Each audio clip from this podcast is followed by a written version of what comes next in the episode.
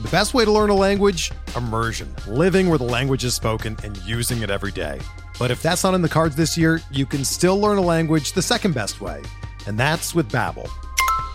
Be a better you in 2024 with Babbel, the science-backed language learning app that actually works. Don't pay hundreds of dollars for private tutors or waste hours on apps that don't really help you speak the language. Babbel's quick 10-minute lessons are handcrafted by over 200 language experts and help you start speaking a new language in as little as 3 weeks. Babbel's designed by real people for real conversations, and their tips and tools are approachable, accessible, rooted in real-life situations and delivered with conversation-based teaching so you're ready to practice what you've learned in the real world. Here's a special limited time deal for our listeners. Right now, get up to 60% off your Babbel subscription at babbel.com slash bluewire. That's 60% off at babbel.com slash bluewire, spelled B-A-B-B-E-L dot com slash bluewire. Rules and restrictions apply.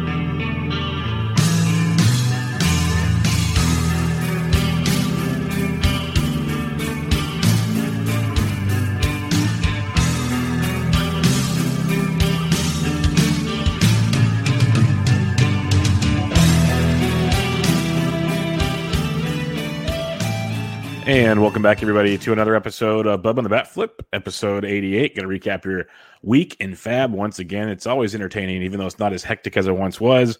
Wander Franco was already pretty much added everywhere to begin with. There's a few few spots he got added, but it's pretty much a done deal. And he's already paid off that first night home runs, doubles. The bar is set high for Mr. Wander Franco. Um, you can find me on Twitter at BDintric. My co host is always on Twitter at BatFlipCrazy. Toby, how we doing, my friend? Uh, we're doing pretty well, Bubba. You know, as as many people are struggling with getting wins. It's like, what do you have to do? I had both Sandy Alcantara and um, Ross Stripling everywhere tonight, and I was like, okay, I should get one win. And it's like, no, we're gonna both pitch gems and one to one. So I'm I'm hereby changing my tune, and I no longer support the win. I'm full in on the quality start or the uh, quality start plus yeah, um, that our friend uh, John from MLB Moving Averages has put together. I've, I've changed the, my tune. Yeah, I think the Quality Start Plus is the way to go. Like, because Quality Starts are still kind of a. If people haven't listened to it, John talks about it greatly. Um, last season, I had him on my show, and he broke it down like to it. Like, there's four different Quality Starts he actually built. I think Quality Start Plus is probably the most legit one, but um, it makes more sense than six innings and three earned. But in that Tout Wars league I'm in, it's an innings pitched league instead of wins.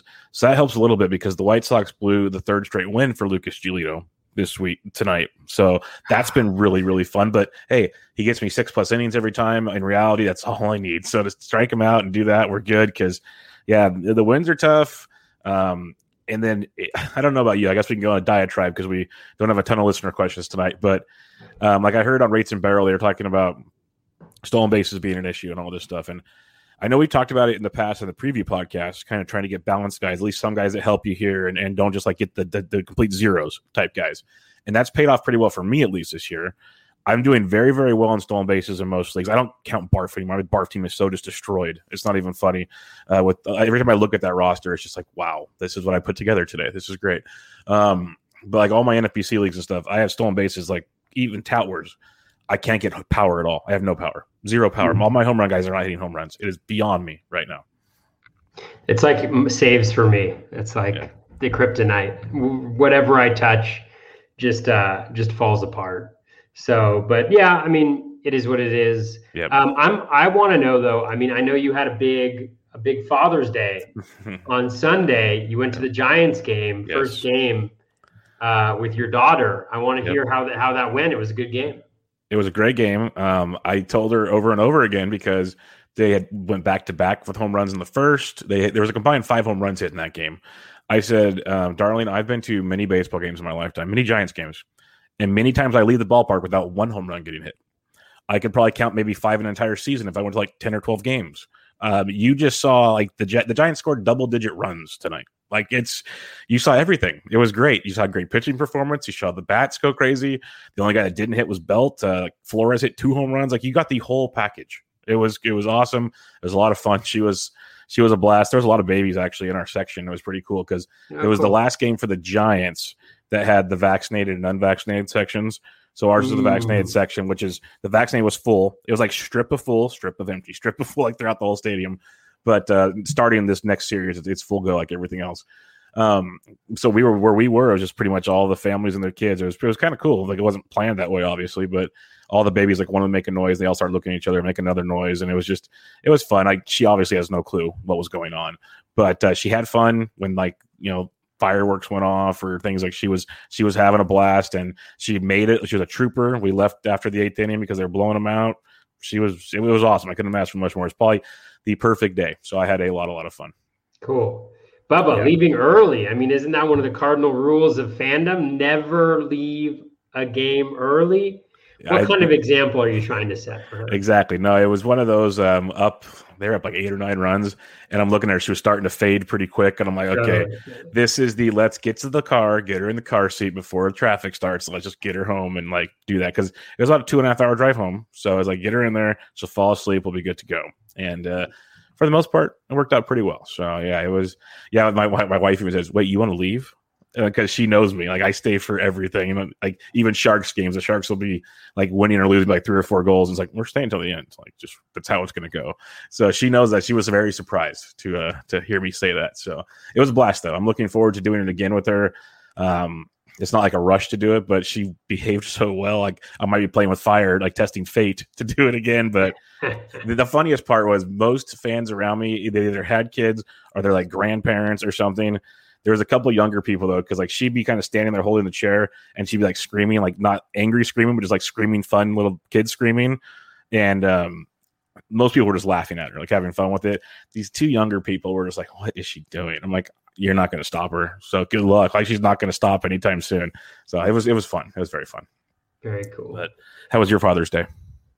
Uh, it was good. It was good. My, my Father's Day is generally just in, involve like eating whatever I want to you know that day like i'm i'm very i'm a very simple person you know? So i had donuts and a latte uh, for for breakfast or for kind of lunchish because um, i got to sleep in um, which nice. was nice. And then um, yeah uh, I had to I had the ice, cookie ice cream sandwich later on in the day, and you know it was it was all good. It was all good. Perfect, so, perfect. Yeah, that's outstanding, and it's a good thing you have to sleep in because you do fab all night long, so that makes sense. I do. You got to. Yeah, my so. my wife is actually a saint. She she lets me sleep in on a lot of Sundays. So, um, yeah, that's pretty outstanding. Yeah. That is outstanding. It was a good good Father's Day, but uh, the sleeping in part for the Fab. Let's talk some Fab. It was another interesting week. Like I said, Wander Franco got added everywhere. We really don't have to talk about Wander Franco. Top prospect, started his first game, hit second, played third, homer, doubled. He looks legit. Things are going to happen. There's going to be ups and downs as a prospect. Looks legit. Um, the top added player this week, though, another prospect for the Miami Marlins, picked up in 264 leagues, as high as $249. That was one Jesus Sanchez. Um, I put some small bids on him in certain places. I think he's a, he's got a good power bat. He's a, he's an interesting overall player. I don't know if he's going to stick when like Cooper and stuff comes back. That's my big concern. Where you know they called Frank Franco up. He's yeah, Jesus Sanchez. I was not super aggressive on Sanchez, and I'm actually a little disappointed because not because he hit a home run today off Ross Stripling. I mean that's part that's part of part of it, but um, you know he you know he doesn't have the greatest plate discipline. Although if you look at it throughout his minor league career, you know the small sample in the majors doesn't look a lot like that. And so it may be just that small sample coming in. I mean, he doesn't have good plate discipline, but the contact skills have actually been, you know, okay at different spots. And he's the type of prospect where, you know, he comes with some pedigree, but the bids were all reasonable. You know, they weren't like out of, they weren't, they weren't too, uh, too, too ridiculous. And so I had him on there as some conditional bids. You know, I even had him behind guys like Abraham Almonte just because I was really looking at that, you know, five game week to start off with. Um, so, you know, who knows what he'll end up being, but certainly the fact he hit a ball 110 miles per hour already, you know, and he's got those two home runs, like he's the type of player that I think is worth the risk. And so I'm a little disappointed that maybe I wasn't a little bit more aggressive where I could have used a player like him in, in some of my leagues. Yeah, the prospect pedigree is great. He's he's been like a maybe 15 homer guy, maybe 10 steals, decent average in the minors. So he didn't really jump off the papers, but he crushed it this year in AAA in his 23 games, and that kind of got the early rise to the bigs. But it, I think it's more of a question: is does he stick when the guys come back? That's that's the real question. In theory, the Marlins don't have anything to really lose, so we'll see. At the same time, they might want to keep that uh, clock from ticking. So keep an eye on that one. I think it's interesting, and the fact that you said is the bids weren't too crazy helps out a ton. So that that's very good as well. Uh, the second most added player this week was Ross Stripling. You just hinted at him as high as seventy nine dollars. I know I grabbed him and I put bids in on him in like every league. I think I acquired him in like one or two of my fab NFBC fab leagues. I have like four NFBC fab leagues, nothing close to you, but um, I got him in at least one for sure, maybe two. He's been outstanding like his last three or four starts, been really, really good. Was even decent on uh, Tuesday night against the Marlins. He went six innings, one run, seven Ks. Actually, actually really good, not decent. So that gives him about four or five straight, like really, really good starts. He's he's been dealing, and he looks like be locked into that Toronto rotation. So I, I was I was liking him for the two step this week, but I think there's more to come with him as well. Yeah, definitely. I, I, loved him. I've loved him for a little while. I think this is the third time we've talked about him on the show as a guy who, um, you know, he's had increased velocity. Um, he's got a great two step. Um, I picked him up everywhere uh, last week, I think. He has at Miami and then home against Baltimore, um, which you really can't ask for a better two step than that. When you look at his last five games, um, rolling average. His in zone contact rate is below league average, 82.3%, which is really good. His O swing, and I think this is the key um, to his success, is up at 32.7%. He's really struggled with that um, in recent years. The last year that he was good, which I think was 2019, um, he had a he had a high O swing. So I was really happy to see that.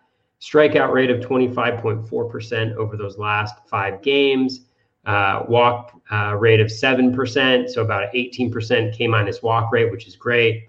Swinging strike rate at 12%.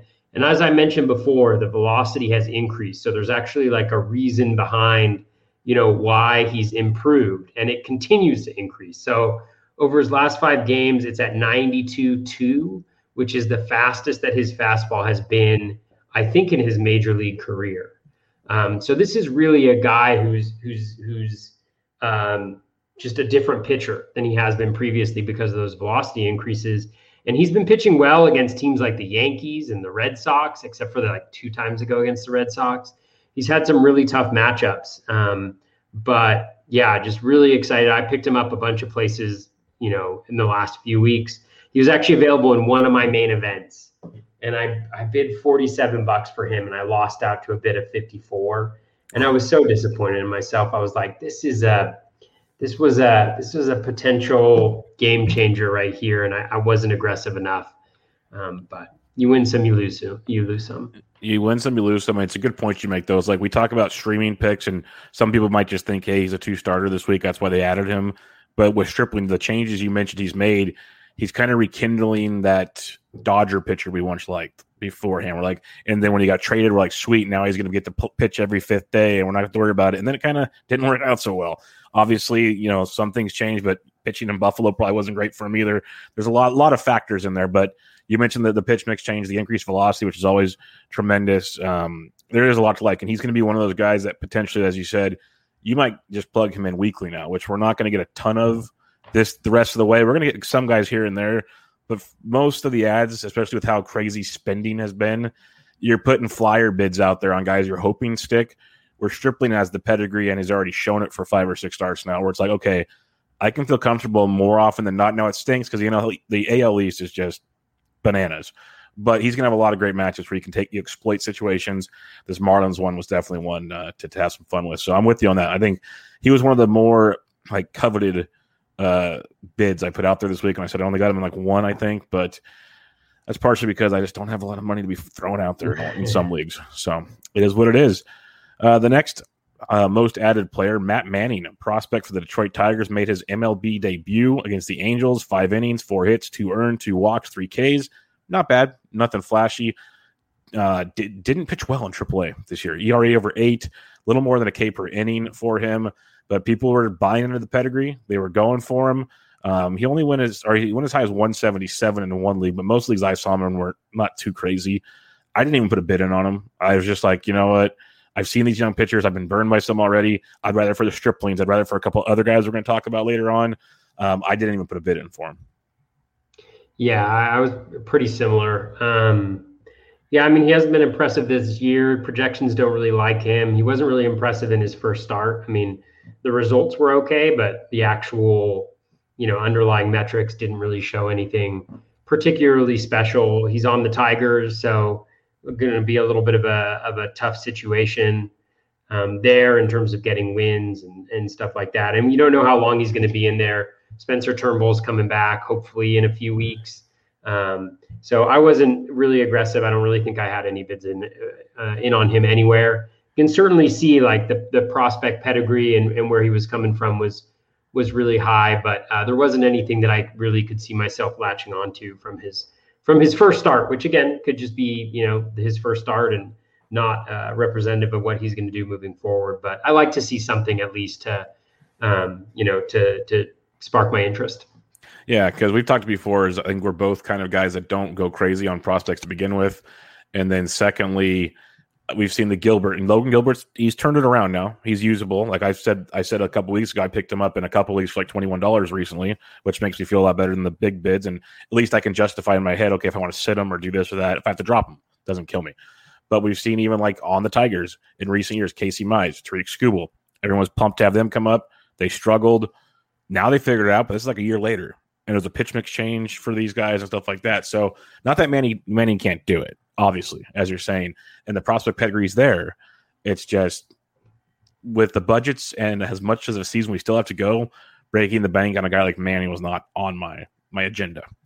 Um, Johan, well, yeah, and, and Logan Gilbert's a good example because when we talked about him after he struggled starting off with, there was actually things in his underlying skills that you could hold on to, right? Like, mm-hmm. you know, the swinging strike rate was good. We talked about how the K minus walk was good. Like everything looked really good. And now we're starting to see those skills kind of play out as we get a larger sample, fewer balls falling in play, fewer home runs, things like that.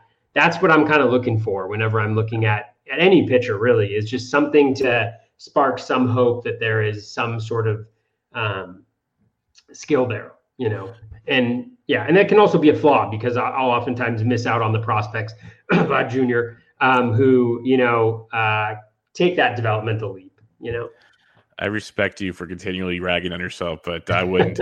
you like I know I've said it, and many others have said it. You at least went at it from a purely like statistical, logical way, and you know sometimes stuff happens. So yeah. that's the way it works. Uh, I'm just having fun with it. oh, point. I know, I know. I appreciate that you are. It's just like I hope people realize now it's more of a we're laughing and sh- like a shtick thing because it's like the dude's just unconscious. So what are you going to do about it? It's just it's one of those deals. But lastly, on the Gilbert thing, which is also interesting, and this can just be a purely I'm trying to find anything out of it besides just the underlying stats. Like I remember watching that first start he was so jacked up. And I, I can't remember who we were watching. I was watching recently one of the de- debut kids, so jacked up he couldn't find the strike zone. And you're seeing Gilbert after these last few starts, he might just be getting comfortable. It's that simple. Like he's realizing, okay, I can pitch. It's the big leagues, okay, but it's me versus them still. So, and you, you've seen it in his starts, and those underlying stats helped obviously kind of get there. And he's young; he's going to blow up still. Like I'm not, I, I know for a fact I'm going to play him one week, and it'll look like great matchups. He's going to get shelled for like six because he's young, and they do goofy things from time to time. That's just how it works. But I think he's actually legit. So we'll see. We'll see. Manning might be there eventually. Manning might be a guy that we talk about this offseason as a 21st round guy we're willing to take a flyer on, and he comes in as like a 12th round finisher next year. Guy like that that makes that next leap. But we'll see. He might just, it's just weird in season to see that kind of jump. Johan Oviedo picked up in 198 leagues as high as $44. He's been picked up and dropped a few times for streaming situations because the Cardinals have picked him up and dropped him back down to AAA a a few times this season. He had a two step this week.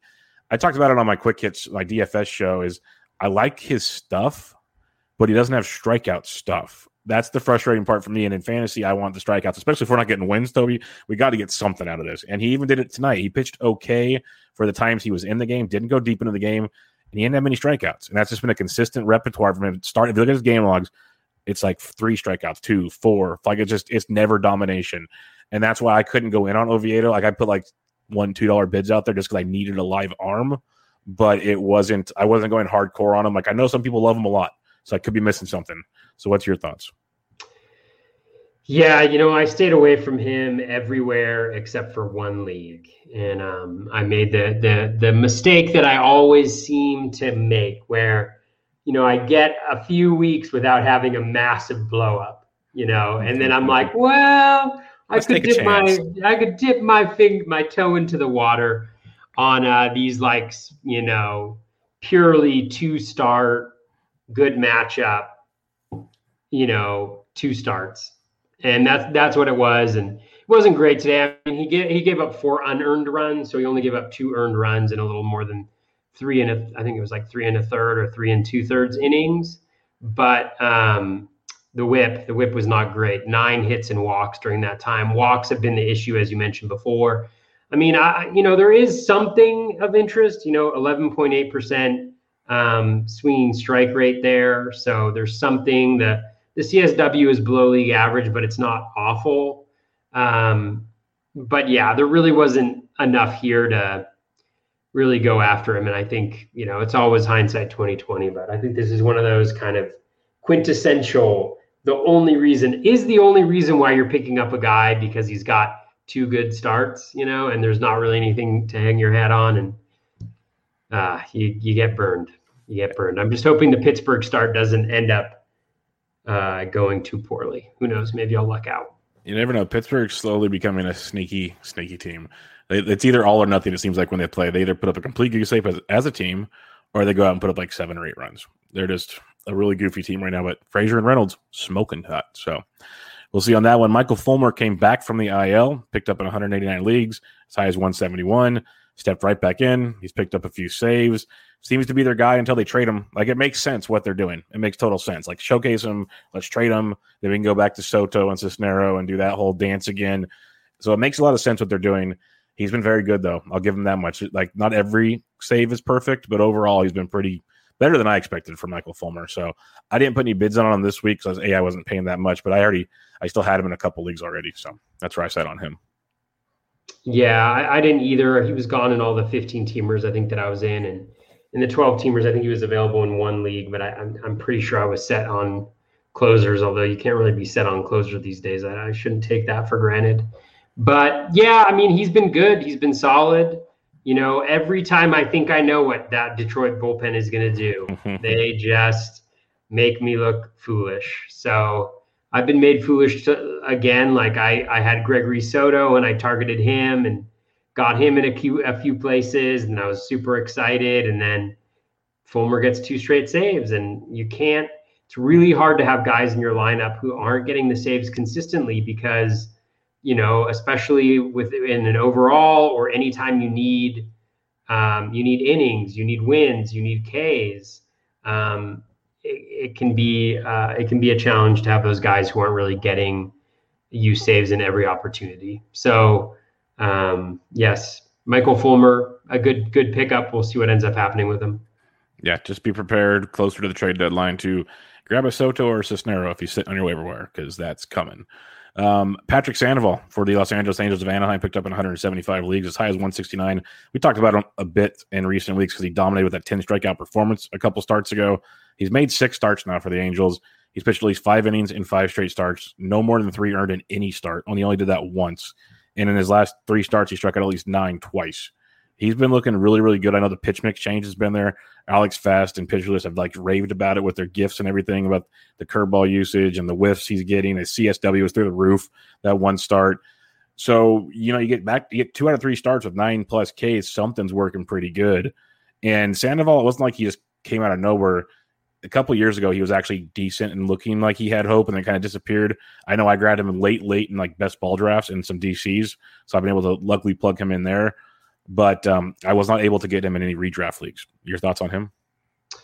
Yeah, you know, I he he he wasn't available in any of my 15 teamers, but I got him in all three of my 12 teamers.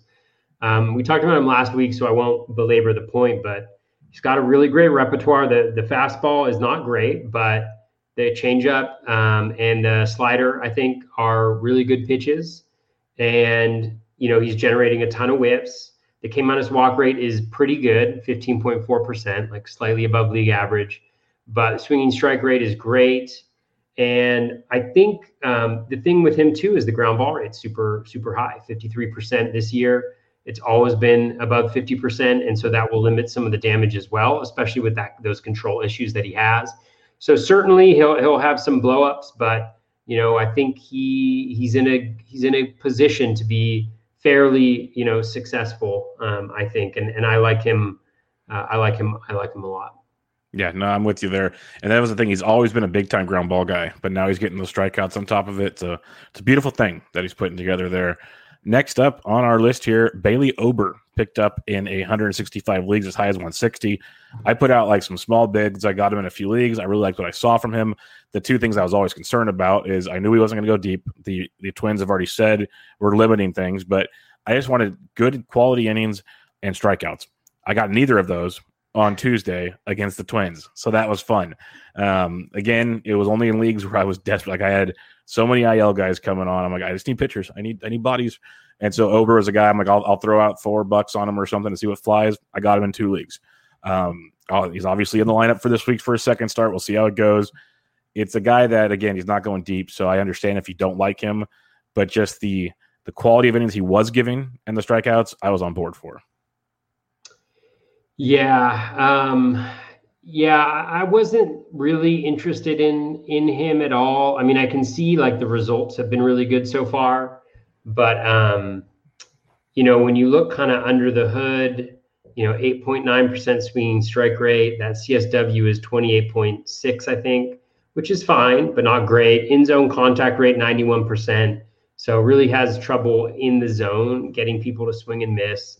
The O swing is really nice at 34.4%. And, and obviously the K minus walk rate is tremendous at 27.5% heading into today. But I just didn't really see it, you know, with with the underlying metrics to be that interested. Um, you know, so so I stayed away from him, but I can certainly see why people were were intrigued. He seems he seems to be a guy who maybe gets a little bit more out of his um, repertoire because of the extension. Like he's, I think, close to seven feet tall. Um, but like if you look at his pitch mix, you know, his best pitch is the slider, 11.9% swinging strike rate, 37.5% O swing. That's the only pitch with double digit swinging strike rate. And, and those are generally the guys that I, you know, stay away from for, for better or worse. Um, and giving up a lot of, a lot of balls in the air. So, you know, it was a tough outing for him today, but we'll see how see how he does. I don't I don't think he's in in. Uh, I think he gets two starts next week because um, they have they have Wednesday. That's right. They have Wednesday. They have Wednesday off. They have that weird schedule that tripped me out. But that shows you just how desperate I was because I needed to use him on this week. That's yeah. how things are going. well, at home against Cincinnati, I mean, it's. Not, I thought I was at least bad. a give me four innings, limit the damage type situation. Let's go. Yeah, Couldn't even do that. Couldn't do it. Next next week, he's got that brutal one where he's at the White Sox to start, and then he's at KC for the second one. So you're like, oh, crossing gosh, your fingers. Do I do, I do this? Um, yeah. So so again, I think there was reasons to be really interested in him the skills don't really show him being a really good pitcher at this point in time, which again can always change on a dime. So we'll, we'll see. The one thing I will say, the caveat I will give, and of course Fangraphs is failing me now, is this um, this White Sox offense is not the White Sox offense we've grown to love of late. So that that's one thing I will I will look at. Um, let's just do the last month for fun here. Um, it is June twenty second, so the last month would be May twenty fifth, and just versus right handed pitchers, the White Sox. Because I do this for DFS every day. Um, they're striking out twenty four percent of the time, but they only have a two thirty three average and a ninety five WRC plus. So they're like average to below average now. They're not like crushing it like they once were they still scare the crap out of me. I'm not going to be like they're they're it's there. You're waiting for the beast to awaken, but the sun they've they've slowed down quite a bit. So yeah, the, those, the righties guys. against the White Sox, I'm not as worried about. Yeah, it's the lefties, and they've even slowed down there. They're like even watch, look at tonight's start against Alexander. That was he shut them down for a while. It's a gosh, what a what a what a roller coaster. You know, Giolito's oh, pitching a great game. Yep. You know, and then they um, and they give up the three run homer, or White Sox get a three run homer, so he's in line for the win and then they come back and blow it the next day. Yep. Like, Three straight blown wins for him. Yeah. Beautiful. Beautiful. Um, with Alex Bregman hitting the IL for what has been told to us a long time, it's uh, or, or it's going to be a while. Was the word. Abraham Toro has been the starting third baseman for the Astros. Got picked up in 158 leagues for as high as 171. That's a bit aggressive, but he is playing every day in a very, very good Astros lineup. The minor league numbers really didn't jump off the page to me, but they're going with them. He had a four game hitting streak before he snapped it tonight. He's he stole a bag. He had a home run over that stretch. He's walking a good amount, not striking out a ton. Like it's a super small sample of good production because before that, it's not been good production. But it's one of those. It's like, okay, he's gonna play every day, and that kind of lineup, and that lineup's red hot right now. So, what's your thoughts on Toro? Because I could see the point of uh, giving him a try while you need him. Yeah, I, I, like him a lot. Um, you know, if you look at if you look at what he's done in the minors, like he didn't hit last year when he was in the big leagues. You know, got uh, or the last two years really. The batting average has been low, but he's not striking out a ton. Um, the skills are the skills are okay. You know, 33% O swing for his career, but the contact's really high, 81.3%, 30% hard hit rate, which isn't that great. Um, you know, the the Statcast data isn't that terrific, but I think these are the types of guys that, you know, they don't cost, they don't end up, you know, costing that much fab. And they, he's going to, it looks like he's the third baseman, like you said, for the foreseeable future. He's batting sixth, you know, probably seventh when, um, when Tucker comes back, which I hope is soon. Yeah, please, please. God, hurry up. Like, I know, please, especially please before Friday, man. This I week. it bad. Like this all these week. good, all these good games, like all these, like oh. there's war, all this stuff, like they had the greatest matchups, the seven game week, all this stuff, and he's just yeah, he's COVID. Uh, yeah. So um, um, yeah, so I think you know, I, I think I think it's nice, and and the thing is, you can have them in. You know, they get Baltimore this week, they got Detroit this week, they got Baltimore next week. I think they also have like somebody not very good the second half of next week again, and they have seven games both both weeks. So put him in. If he doesn't succeed in that, then maybe move on from him. But um, I like that pickup. Yeah. Yeah, no, I like that one a lot. The next one, I was kind of in on, didn't get him anywhere because apparently more people were in on him than I was. But Erick Fedde, a guy I've made fun of many times because he just hasn't been that great. Like he's been very hittable over his career. Like he throws a good start here or there and gets like three bad starts in a row. It's just the Fedde way. But uh, he got picked up in 139 leagues, and if you look at his, his recent starts, they've been outstanding. I know there's a pitch mix change. He's even getting strikeouts he's looked really, really good. And um, I was, it's like, I don't think he's the Ross Stripling pickup of the week, but I was like, okay, I can kind of buy into using Erick Fedde for the foreseeable future, at least in a, a streaming situation on your roster. So I was kind of intrigued by Fedde. What about you? Yeah, you know he he's been okay this year. Um, I, I wasn't in on him. He wasn't available in any of my 15 teamers, so that may be one of the reasons. But he's another one of these guys where you kind of dive in and there's not a lot to hold on to here. Um, K minus walk rate is 12.9%, so worse than league average. His swinging strike, strike rate is 8.2%, well below league average. His O swing at 29.4%, you know, is below league average. His in zone contact rate at 89% is below league average. So everything is pretty much below average. He does generate a number of ground balls, you know, 52% ground ball rate. But then you look at his BABIP. His BABIP's at 241 right now. His home run rate is like almost, you know, one half of what it usually is. So my guess is, yeah, his home run per fly ball is down at 12.2%. It's 19.6% for his career. Um, so maybe guys aren't making as good of contact, but they they are. Like his average exit velocity is the same, his barrel rate is the same, hard hit rate is about the same. So, you know, there's some regression coming for him.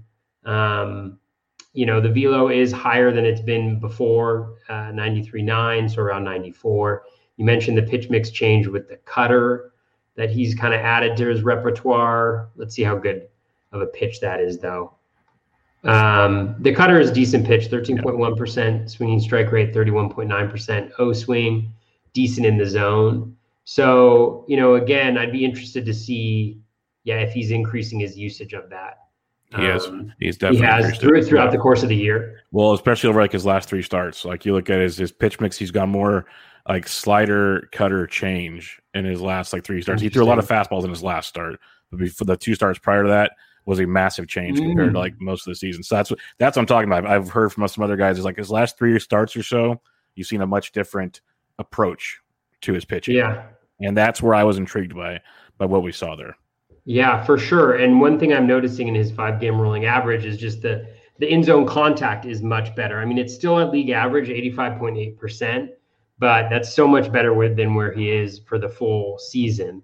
And so those are the types of changes, yeah, that you that you got to make that you got to keep your eye on, um, because they can make a huge a huge difference. Um, yeah. Although recently his cutter usage is down a little. He dropped bit. it off last game. Yeah, it was like spiked up for like three games and it dropped down. Because I'm looking at the Savant chart. I was looking at Fangraphs at first, but Savant's got some different pitch mix than that Fangraphs page. Yeah. And the changeup is a totally new pitch. He, he yeah, I, it before this year. I think that's part of it as well. So, like I remember hearing, I think it was Simeone was doing one of his pitcher breakdowns, and the the addition of the changeup, basically the addition of the changeup, using fewer fastballs and either using more curves or cutters. Like it, it varies. If you look at actually start to start, that varies. Like he switches. Maybe it's just the attack on the team they're facing. I don't know, mm-hmm. or the feel in the bullpen. But just the changeup in general, batters. Yeah. yeah. So that that's been the big uh, change. And he ditched the sinker. He ditched it completely. He threw it his first game of the season, and he hasn't used it really since. Looking at this chart, so that's been the kind of development. He's he's, he's turning into a different pitcher right now. Could he fall flat on his face again? No doubt about it. Like that would shock me because again, I said I've made fun of him for the last few years. Like I like to stack against him every time he was pitching in Washington. Yeah. But like I, I'm just starting to watch him now. Like he shut down the Giants. Not even being a homer. Like their offense is good, and he shut them down. Uh, he's, he's had some really good starts of late. That really, and he's going deep. He's gone at least, uh, I think, let me pull it right here. He went seven innings and two of his last three starts. He hasn't given up a run in three straight starts, uh, six Ks or more in two straight. I know there's like he's the walks are kind of down. Like there's there's things that are kind of pointing in the right direction. I know you mm-hmm. look at a bunch of the deeper deeper stats on that, but I'm just looking at the changes in recent games, thinking maybe he's going some other direction, and uh, intrigued me quite a bit. So, wow, yeah, he's he hasn't given up a run in 19 innings. Yep. So, so yeah, but it's interesting. Yeah, it's with a very high ground ball percentage as well. So yeah, maybe he's figured something out. Um, yeah, for sure, it's it's quite possible. I mean, yeah, I'm always like a little bit of a, I'm I'm a little bit of a cynic, I guess, which is unfortunate. But it's kind of like Ryan Yarbrough. He was doing super well, right? He had that stretch of really good. And I was looking at you know kind of the metrics, and like the one thing that stood out was his BABIP was like one 15 during that period of time you know and those are the types of things that always regress but the question is like if you're allowed if you bank those stats beforehand it's a whole lot better than when you get the regression like you have the last couple starts with him so um, you know we'll see but it, really interesting dynamic certainly going on there with Fedde. and let me let me correct something I said he's still using the sinker a ton he ditched the four seam fastball that's okay. what he did yeah that makes sense with the with the ground, ball, ground balls but then I, yeah. I, I changed his game logs just like the last three starts, the 19 innings, and you you're onto something as well, like usual. He has a 200 BABIP over that stretch, 100% left on base percentage over that stretch, a near 64% ground ball rate, which is good. So a zero ERA, but a 2.32 FIP, 3.16 xFIP, which in reality I'd still take right now with him if that's where he's trending to. So we'll see. It's it's going to be interesting. I don't know if he's the gas can I used to portray him as. I, I just don't know. Like it's one of those I, it's weird. I kind of trust him more than I trust Joe Ross. It's, it's just because Joe Ross, I just can't get my fit my pulse on him at all. He just he's like a weird one for me. So I don't know. We'll see. I might regret all of this conversation. Um, all right, let's go to another one. A big another prospect that we saw everyone's pumped on when Bobby Bradley was called up last year. Didn't really get it done in a very small sample in 20 actually it's 2019 when he got called up. He didn't get called up in 2020. 2019, he hit buck 78 over 23 games, hit one home run. Well, we're seeing a new Bobby Bradley. They said he made some changes at the alt site, which is great. He started out really good in AAA this year, and he's hitting 283 with five homers um, to start off this campaign since he's been playing pretty much every day, hitting in the middle of that Cleveland order. honestly, if you need a power source, this guy intrigues me. Like we talked last week about Vogelbach, but that was because he's in Coors. Sure, um, guys like those kind of players. I think Bobby Bradley, if he's playing every day in Cleveland, hitting in the middle of order, I think he's very viable if someone's in need of power situation. Yeah, totally. Yeah, I mean that's that's what I think you gotta got to be focused in on with him. I mean, you know, he's got a 45.5% home run uh, to fly ball rate. You know, the contact is about where it's been previously, you know, 64.5%. So significantly below league average. But like you mentioned, I mean, he hits the ball incredibly hard, 114 max exit velo. Um, where did that go? It disappeared on me. Uh, 114.2 max exit velo. So we know he's elite there. He's already got seven barrels, 29, 1.9% barrel rate. So again, I think he's going to be one of these profile guys where you catch him on the hot streak, you may get mm-hmm. You know 10 home runs in a month, and then you're going to get a month that it's like 120 or 150 batting average, and you know a couple home runs. And so you just gotta, I think you just gotta play it and and and ride it while he's hot, while ride it while he's got good matchups, um, and then you know don't don't don't be hesitant to pull him out of your starting lineup or move on from him when things go south a little bit. Yeah, because I do. If if he's cl- maybe he's made the complete change, we'll see. But there's going to be a slump usually with him, so just just be ready for that. But the power is legit, and like you said, he's on a hot streak. Roll with it. Like he he may be what we hoped Rowdy Tellez was going to be this season. He's got that kind of power. So really think about that one if you're going to go look for him. The next one's fun, Toby. I know we kind of talked about him last week, but I need to bring him up again. Dalton Varsho is picked up in 128 leagues. Someone spent 225 bucks on him. Bold strategy. I know uh, Kelly's going to be out for a while with the, uh, I believe it's broken hand, fractured hand, something like that. He got hit by a pitch again.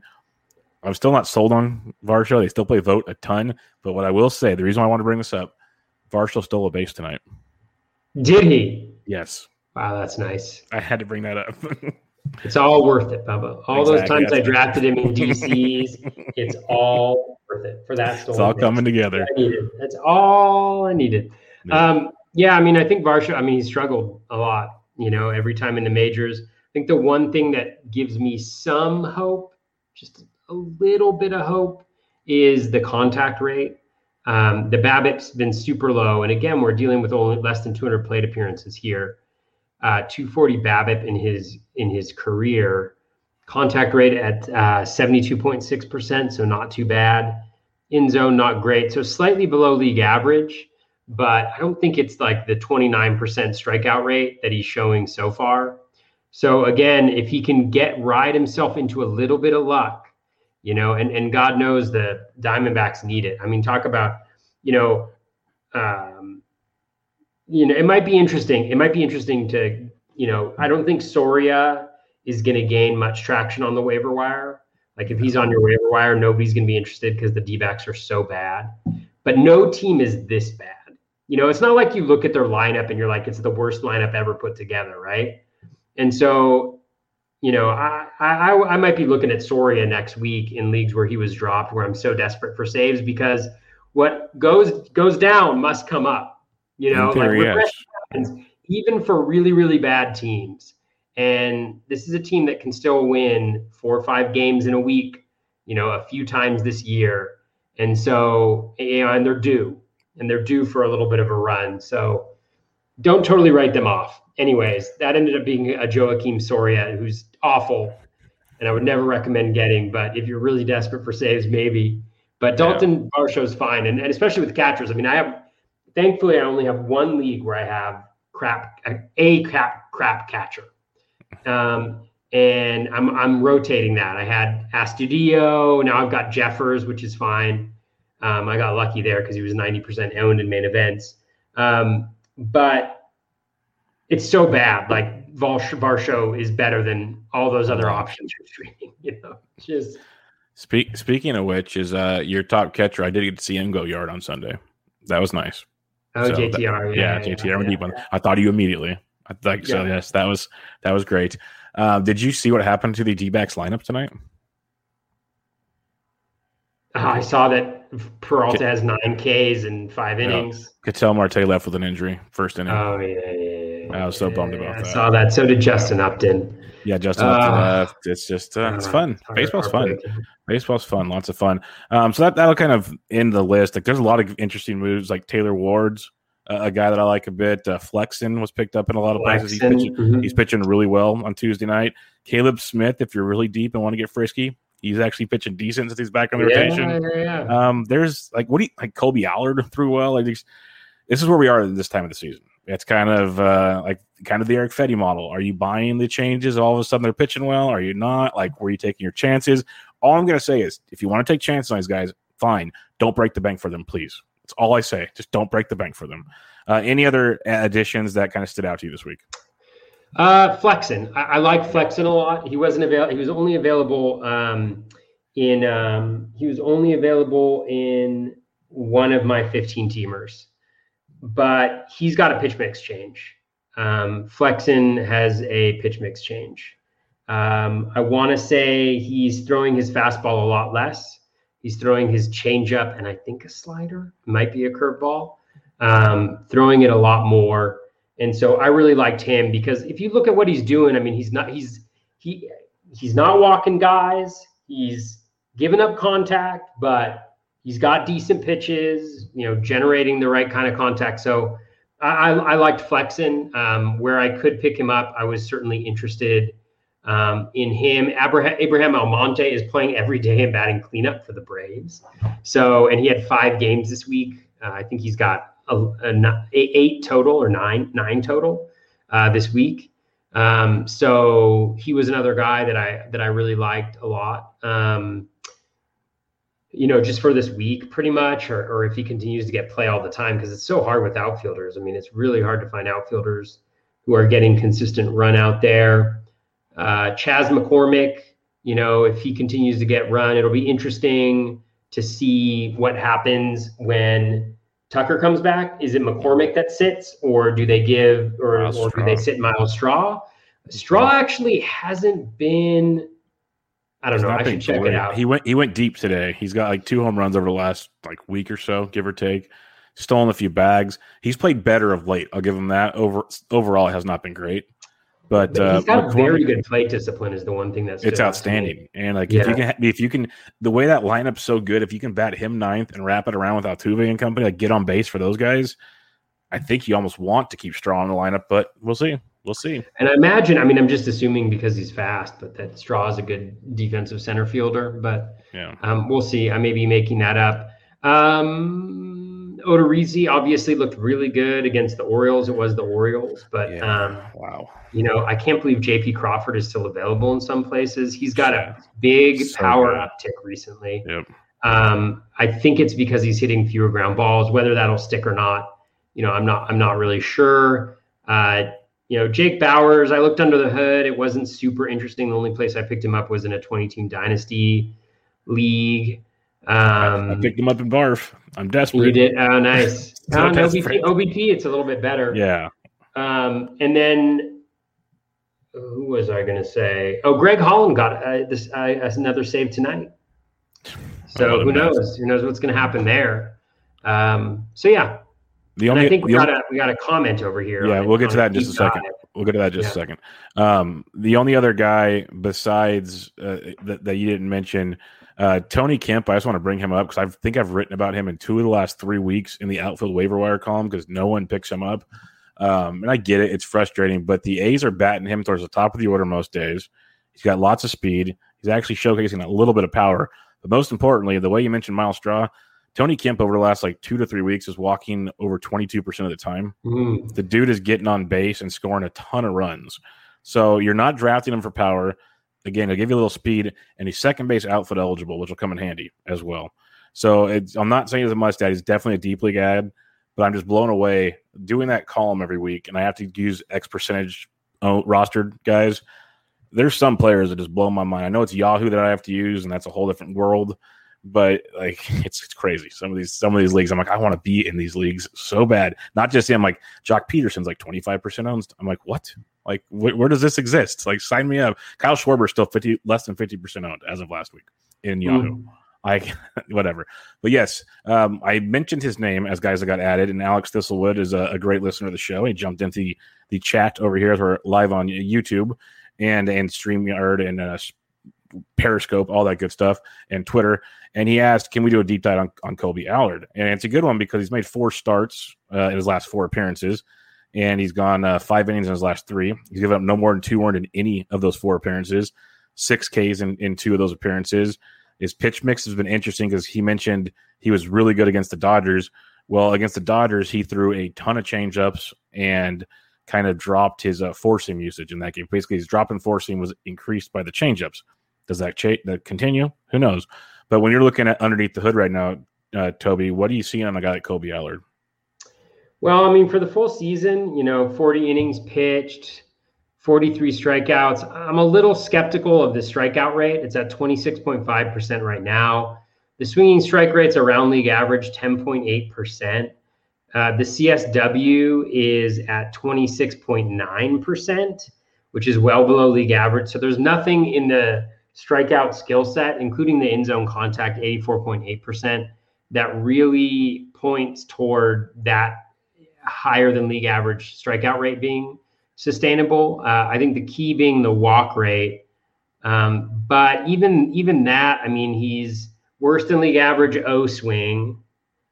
You know, decent in the zone, gets behind hitters a lot. He has his worst first pitch strike um, percentage it'd be interesting to check out his percent of pitches that's balls. But then if we take a look at his last four, because you said those have been his starts. Those are all right? starts. Yeah, he's actually been in the rotation. Yeah. Um, yeah, I know he was available in one of my leagues. So in his four starts, uh, in zone contact rate is around league average, 84.9%. His O swing is up at 30.7%, so right around league average. K rate's at 26.3%. The walk rate has fallen to 5.3%. Uh, swinging strike rate has also fallen, though, below 10% to 9.9%. Um, I know that I saw a tweet from Matt Modica about like a change in pitch mix that maybe he's utilizing. Uh, the change percentage is up slightly. Yep. Fastball percentage is way down. Yep. Yeah. Um, but what is he throwing instead? Looks like a cutter potentially, cutter and a changeup. Uh, the cutter. Good old like. cutters. Cutters yeah. is up. Cutter is up a little bit, but I don't think that's. He's got a cutter and a curveball. Uses with, I think it's he throws a curveball too. The curveball yeah. is up dramatically. Okay.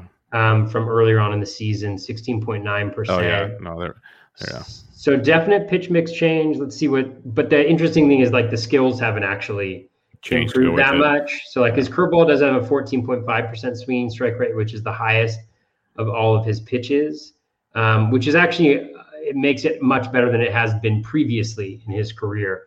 I mean, for his career, it's a god awful pitch 8.8% swinging strike rate, 19.8% um, chase rate. So, so slightly better there. The four seam is generating a 10.8% swinging strike rate. So that's pretty good there too. The cutter actually, it, it gets more chase outside the zone, still a ton of contact in the zone, not great swinging strike rate pitch. Uh, if I were to guess, I would say that Allard is going to get blown up here sometime soon. Would be my guess. Yeah, um, just because he has some yeah. has some regression. Even with that pitch mix change, like I got to see something better. Yeah, the Allard's a guy I like to attack a lot when it comes to DFS. Um, he's proven me wrong the last few times, obviously. But the other caveat I'll mention is from knowing team splits of late, he pitched well against Seattle. That's. Seattle. Uh, Tampa Bay struggles a lot versus lefties, so you got that going for you as well. Um, the Dodgers was surprising, but if you, if you go under the hood on the Dodgers, they've been really bad over the last month. It's the Dodgers and the Padres are not who they appear to be right now. So you got that going for you. And then Minnesota, that's interesting, but they're also beat up too. Like he, he, he attacked four teams that are all underachieving at the moment. So kudos, he did what he's supposed to do in those starts, but he didn't go deep into them didn't get a ton of strikeouts in two of the four. Um, it's interesting. It's very interesting. So maybe he's making. I know there are people that like him a lot. Like I think I heard Eno talking about him or something that he likes his his stuff and everything. But I don't know. I like I see what you're looking at, and it's hard to 100 percent buy in on that situation. But the Rangers will run him out there quite a bit, so they got that going for him. All right, a couple more listener questions here as Alex got us kicked off on this one. let's start with the biggie. Our buddy, uh, I will start Dan the Goat. I forgot he was the first one. Our buddy, the Byron Buxton uh, fan club president. Uh, sorry for your loss.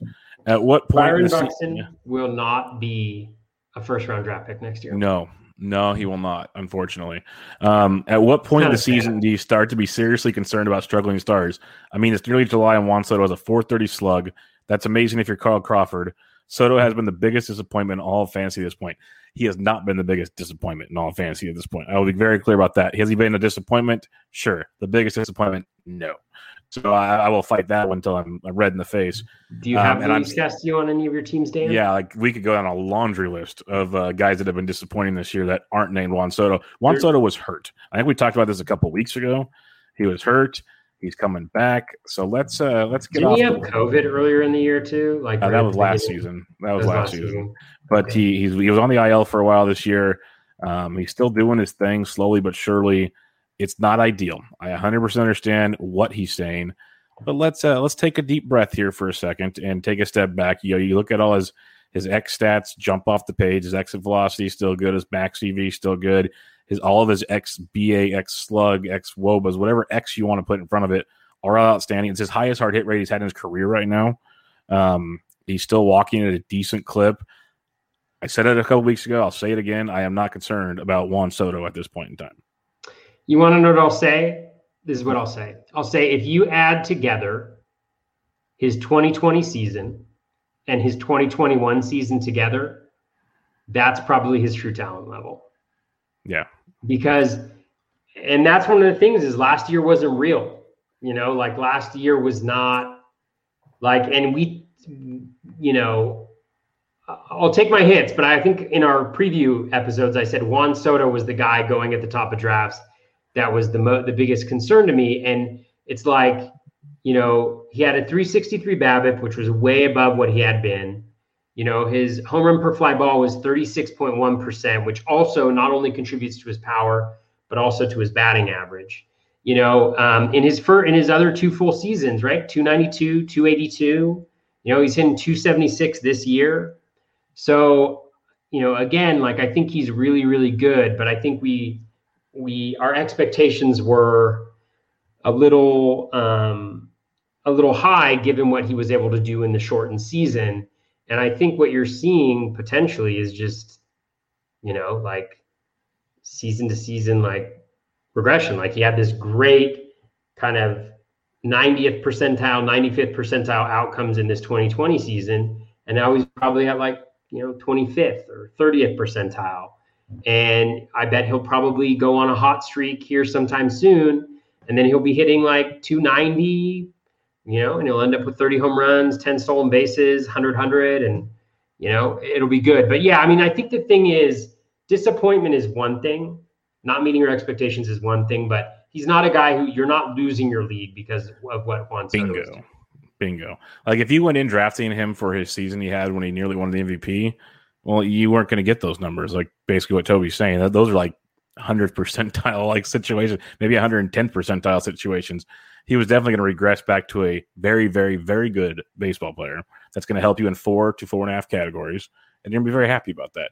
And the only leagues I drafted him high in were OBP leagues, so that's where I'm happy about that too, because that's what he does. But uh, yeah, no, it's it's funny if people think he was a disappointment. That's that's wild. Like if he continues this the whole season, we can have the discussion. But again, even if he continues at this pace, he's probably not losing your league, like Toby said, because if anything, he's going to play the rest of the season. So that's a, that's ahead of a lot of people right now. All right, Dave Petroziello. This is a uh, a long one. So give me a yeah. second here. It's great. It's a good question are using are you using magic eight balls to make these decisions i know one guy in the community that has a top five overall team has chapman and iglesias as his closers so there's something to be said for that my strategy this year was to get one top guy or at least a guy from the Pressly kinley tier and take some shots later that worked on some teams with barnes and not so well with others like bass given what these managers are doing and how tough getting saves is becoming Will Toby modify that strategy next year or maybe mix it up? One team doesn't use any capital on closers. And maybe another team gets one solid guy, and maybe another important team try to get two top end guys. Although I doubt Toby will do that. So basically, are you because you're a guy that likes to wait on closers, which usually works well. This has just been a bizarre as heck season. So how do you see looking into it next year? Yeah. Yeah, it's been it's been tough season for sure. And you, you have to own it too though. Like when you have a strategy and it's worked for you in the past and you tout it because it's worked for you in the past and then it doesn't work for you regardless of what why it's not working. I mean, you have to kind of own up to that as well. So definitely been a failure in that respect this year. Um, but in terms of next year, I mean, I think this year is dramatically different for a couple reasons. I think, well, I think one primary reason, and that is that so few teams are actually sticking with a single closer. Like it's one thing, it's one thing to have turnover in the closer position. I think that happens every year. But it's another that there's so many teams that are now implementing a closer by committee where without even like it's not like all they're alternating. You know, it's not like this guy gets to save and then this guy gets to save or you know whatever. It's just like who knows, right? Like the the Tigers we talked about, you know, the Reds we talked about, the Royals we talked about, like all these teams, you know. And so really there's so few locked in closers who are like the guys um, that I think it makes it makes it more important to get a guy who's locked in in that role. Now, even with like my approach, like I was really high on Anthony Bass coming into the year, and I think of my like six 15 team leagues, you know, that I that I am pretty heavily invested in. Um, I think I had him in four. And he's a really good example of like the volatility of closers. Like he sucked his first two outings. He had two terrible outings that were both save opportunities. Then he had something like 14 or 15 um, straight outings without giving up a, a, run. But he had already lost the closer's gig, so he wasn't in there, you know. So the timing was just bad, and but he didn't get the job, and so then I was out, and I and I speculated on the wrong guys. And so, and what I've what has happened is is your absolute nightmare of what happens, which is you you go into a season, you think you've got decent shot at closers, you end up with zero in a lot of cases. So you spend all of the early FAAB where other people are spending it going after, you know, the guy who's breaking out hitting or the guy who's doing this. You spend all of your time analyzing closer situations and trying to speculate on closers so that you can have a closer um, to be invested to, to have on your team so that you're actually getting saves and and you waste a bunch of FAAB and these things have never happened to me before honestly like i've maybe once or twice in in unique situations but generally i've been able to compete in saves and generally been able to but i just haven't this year and so it's definitely going to change my approach next year it won't necessarily mean that i'm going after like a Liam Hendriks in round four or a Josh Hader in round four. But it definitely means that I want to get, I want to have a guy who's definitely got that closer role. And I had that this year. So maybe it's making sure that I have two because in previous years I've actually been able to do that where where I got those two. And so maybe that's where I erred. But it's certainly going to be, make me draft closers earlier on than I usually would it'll depend on what what what the draft situation looks like and what teams are saying and what the what it looks like. But I will certainly bump closers up. I think next year in my drafts because I, I don't want to be in this situation again. It, it it's been really it's been really miserable. Yeah, no, and that's kind of it's a good conversation because we talked about it a ton in the preseason. It's been a kind of an ongoing thing with especially early in the year with all the people bidding on closers, as you mentioned. Um, it feels like fantasy football with all the running back like committees like there's like three teams that like play their star running backs, then it's just like uh, this guy gets two thirds of it, this guy gets a third, but this guy at the third might get all the touchdowns. Like, what are you going to do? It's kind of has that feel to it. I know it's different, but it has that feel. Um, the the hard part, and like I when I drafted, and I know we talked about on the show, is like I have my top six guys. I wanted one of those six to walk out with. I did that in most drafts, but then you still got to hit on the speculative guys. I got lucky; I've hit on most of them, but there's still not some. I, I have a hunch if you did your same strategy next year on your speculative guys, you'd hit on a lot more than you did this year, just because that's just laws of you know regression, whatever you want to call it. You can't, and you're not the only one. Like Scott Jenstad jokes about it all the time too. He finally got a save like a couple weeks ago for the first time. It's wild. It's absolutely bizarre out there. But the the reason why I try to get at least one early is I don't want to spend a ton of FAAB money, I still get caught up in it from time to time. But this year has been much different than normal. The concern I have is I don't think it's changing. I see this happening unless they change the rules. Like I heard on um, Jayson Stark Starkville with Glanville and Stark. Glanville had some ideas that because all the rule changes, he said, well, if you want to get rid of sticky stuff and you want to get rid of the shift, maybe get rid of an extra bullpen arm so you can have all these specialized guys that come in and throw 95 to this or that. Make actually have relievers that can pitch. That could change the way the closers happen. Not sure that'll happen anytime soon, but that's I guess one way to do it. If it's the format we have now, I think there's going to be a lot of teams that are going to continue to use like the Giants using Rogers and McGee makes too much sense. It makes too much sense having a lefty righty situation, and I think more teams might go that direction. We'll see. But um, Alex Thistlewood makes a point. We drafted Neris, Ottavino because Barnes had COVID, and Jordan Hicks thought we had three closers. Yeah, it's a, a lot of people did, man. A lot of people did. Technically, Neris got you saves um, if you still have him. Ottavino's had a few, but I doubt you still have him because once Barnes came back, most got rid of that one. But you didn't know Jordan Hicks was going to get Tommy John again, so that's just it's just or didn't get it again. He got hurt again or whatever it was. It's just been a weird year. Like you got to knock some of it up to that. Strategy was sound. It, like you said, it's worked for you so many times. So why you can't beat yourself self up for it now? It will be interesting next year though to see, um, especially just in general, like when we start seeing those like two early mocks with Mason. Where do closers go? Where do they go? It'll be very very interesting to see where that happens. So. Um, Alex also says it's hard carrying these one or two guys that get whipsawed if you drop them like Robles. Yeah, it's it sucks. It really sucks. You get to the point, I can't remember if it was Vlad or someone else. You just kind of add these guys after a while, and you just go, you know what? I'm just going to play them for like a month because they're going to end up with three or four saves. We don't know when they're going to happen, but you just play them. You don't try to don't play the guessing game from week to week because you're going to miss out. It's like playing the old days playing Johnny VR. Well, I'm going to play him this week and he gets no steals. I sit him next week, he gets six you just some guys you just got to play. It sucks. So, any other thoughts on yeah. that? Yeah, I mean, I think the only thing is like a lot of these guys aren't good. Well, that's another. You know, yeah, we've like, talked about that a lot too.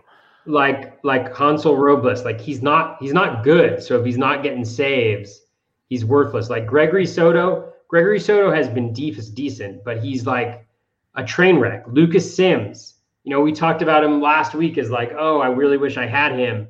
You know, now he's given up you know, uh, he's given up three runs, you know, in, in a third of an inning, if he even got a third of an inning today, because his location sucks and because he walks a bunch of guys, you know. And, and so that I think save. is the is the is the is the challenge is like, you know, it's one thing to have a really skilled closer who's having access to saves. If that was the case, then then great, then then do it, right? But um, a lot of these guys aren't good, so you don't want them in your lineups. It's like, yeah, it's well, that, that, that goes back to pos- like if you want a roundabout way, that's why I added Bailey Ober this week instead of a speculative closer going, okay, totally. I'm going to go maybe get four innings and decent ratios and a couple strikeouts. Like, let's go see what happens. It's it's tilting. It's very very yeah. tilting. Um, last question we have here from John Wilder. He asked thoughts on Conforto rest of the year. Think he will get back to the high hopes that everyone had in the preseason now that he's healthy. Well, Toby did not have high hopes going into the preseason, so you've been right there. Obviously, he was hurt. So I, I, had, I, had re- I had reasonable hopes. I have obviously not not the hopes from last year. Yeah, yeah, yeah. Like not I wasn't drafting him, you know, at pick 75 or whatever like that. But um no, I mean I I I don't I think he should be okay. I mean it's a hamstring, so as long as he's healthy and he's back, I think he should. He obviously had a slow start to the season, but he was starting to warm up before he got injured. So, you know, it's summer, it's a good lineup that he's in. He's surrounded by a lot of a lot of good hitters so I think I think he should do fine. I'm I'm really looking forward to it. It's a really important league, so I'm I'm excited for him to be back. So I, I see no reason why he shouldn't. But the, it's tough to answer a question like this because it's like go look at like and I know it's such a cop out, but go look at the projections. That's the most likely case of what he's going to do rest of the season, which you know are probably still uh, pretty good. Like 15, yeah, he's going to be pretty good. Home runs. He's going to be good. Batting average. Gonna, yeah, he's not going to for a big average. Well, I guess that's that's big in this year. That's actually really big. But so, um, so the Bat X yeah. has him at 254 with 11 home runs, 36 runs, 35 RBI, and two stolen bases. Rest of season, I could definitely see the over on the home run total there. Um, but you know, again, a lot a lot depends. I mean, he only had two in 135 plate appearances. Um, so who knows whether that's you know, but he also had a 7.7% home run per fly ball which yeah. doesn't seem sustainable for a guy with his type of power. So it's gonna be tough. It'll, I hope he does well. It'll be fun to have him back this summer. I think he'll be good. I think he'll be very good. Uh, just stay healthy and uh, hopefully run hot with the home runs. We've seen it with him before. I, am not too worried about the average with him. I'm not counting on an average from him. Just hit in the middle of the order, drive in some runs. Let's have some fun. So I'm with you there. But uh, that'll wrap us up for tonight. Toby, any final thoughts as we head through another week? Uh, we're almost through the month of June, which would be about the uh, halfway mark in the baseball season. Getting close. Not really. Um, you know, like uh, I don't know. I talk a lot about like my experience in going through these leagues a lot. You know, in kind of providing some context and things like that. But don't worry, the lead that I and I know I said I messed up the closers and I messed up Vlad Jr. The teams are on the rise a little bit. They're doing okay, so don't worry about me too much. Um, but yeah, appreciate everybody listening as always. And um, you know, we're almost halfway through the season, which is kind of crazy to to think about. I mean, we're a week away essentially from being halfway through the season. Yeah, it's crazy to think that we're almost halfway through the season. At the same time, I'm like, we're only halfway through the season. Like it feels like a long season because of just the chaos that it's been. It's I, I just what's around the corner is going to be just it's it's going to be a crazy situation. So I'm looking forward to it. We'll be back with you guys every Tuesday for the most part, as long as you know random stuff doesn't happen. I will say we'll be here back every Tuesday. So um, thanks for listening. As always, you can check out Toby on Twitter at Bath of Crazy. I'm at BD Entry. We'll be back with you guys next week, but this was Bubba and the Bat Flip, episode 88. See you guys later.